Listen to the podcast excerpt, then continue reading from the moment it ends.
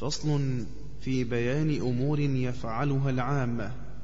منها ما هو شرك ومنها ما هو قريب منه وبيان حكم الرقى والتمائم.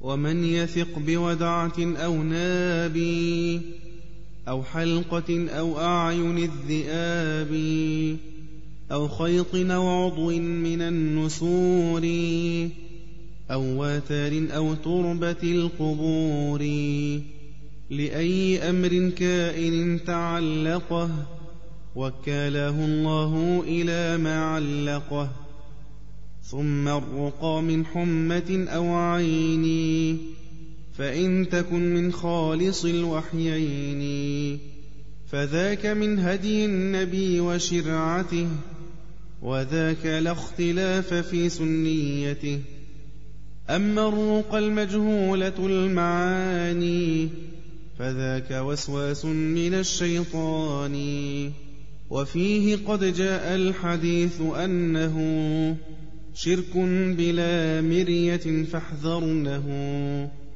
إذ كل من يقوله لا يدري لعله يكون محض الكفر أو هو من سحر اليهود مقتبس على العوام لبسوه فالتبس فحذرا ثم حذر منه.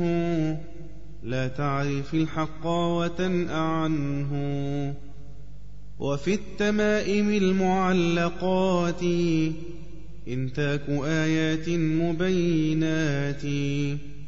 فالاختلاف واقع بين السلف فبعضهم أجازها والبعض كف.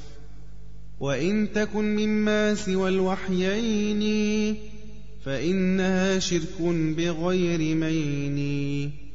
بل إنها قسيمة الأزلام في البعد عن سماء للإسلام.